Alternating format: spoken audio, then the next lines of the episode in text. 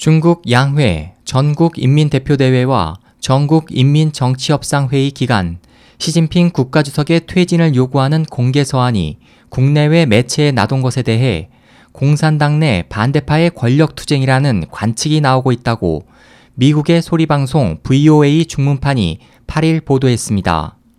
VOA는 미국 중화권 인터넷 매체 찬위왕을 인용해 이 공개 서한은 충성 공산당원이라는 이름으로 양회 개막 다음 날인 4일 온라인에 게재됐으며 일부 중국 관영 인터넷 매체에도 해커의 수법으로 실려 긴급 삭제 소동이 벌어지기도 했다고 전했습니다.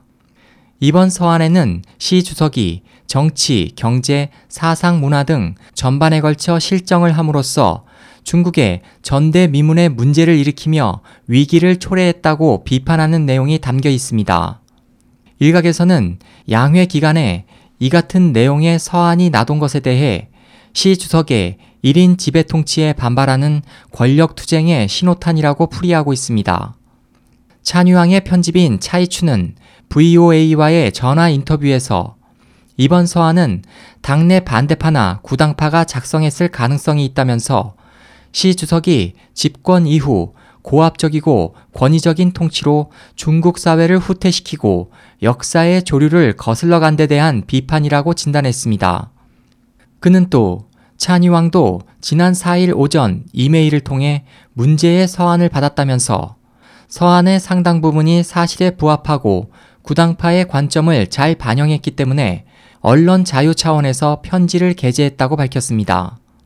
찬이왕에 게재된 이 서한은 중국 매체들에 의해 빠르게 퍼졌지만 해커들의 디도스 공격으로 삭제됐습니다. 차이추는 시 주석의 강압 정치 영향으로 최대 정치 행사인 양회 기간에도 전인대 대표나 정협 위원들이 눈치만 보며 발언이 감소하는 등 분위기가 바뀌고 있다면서 마오쩌둥 시대의 권위주의로 회귀해 민생에 해를 끼치고 있다고 비판했습니다.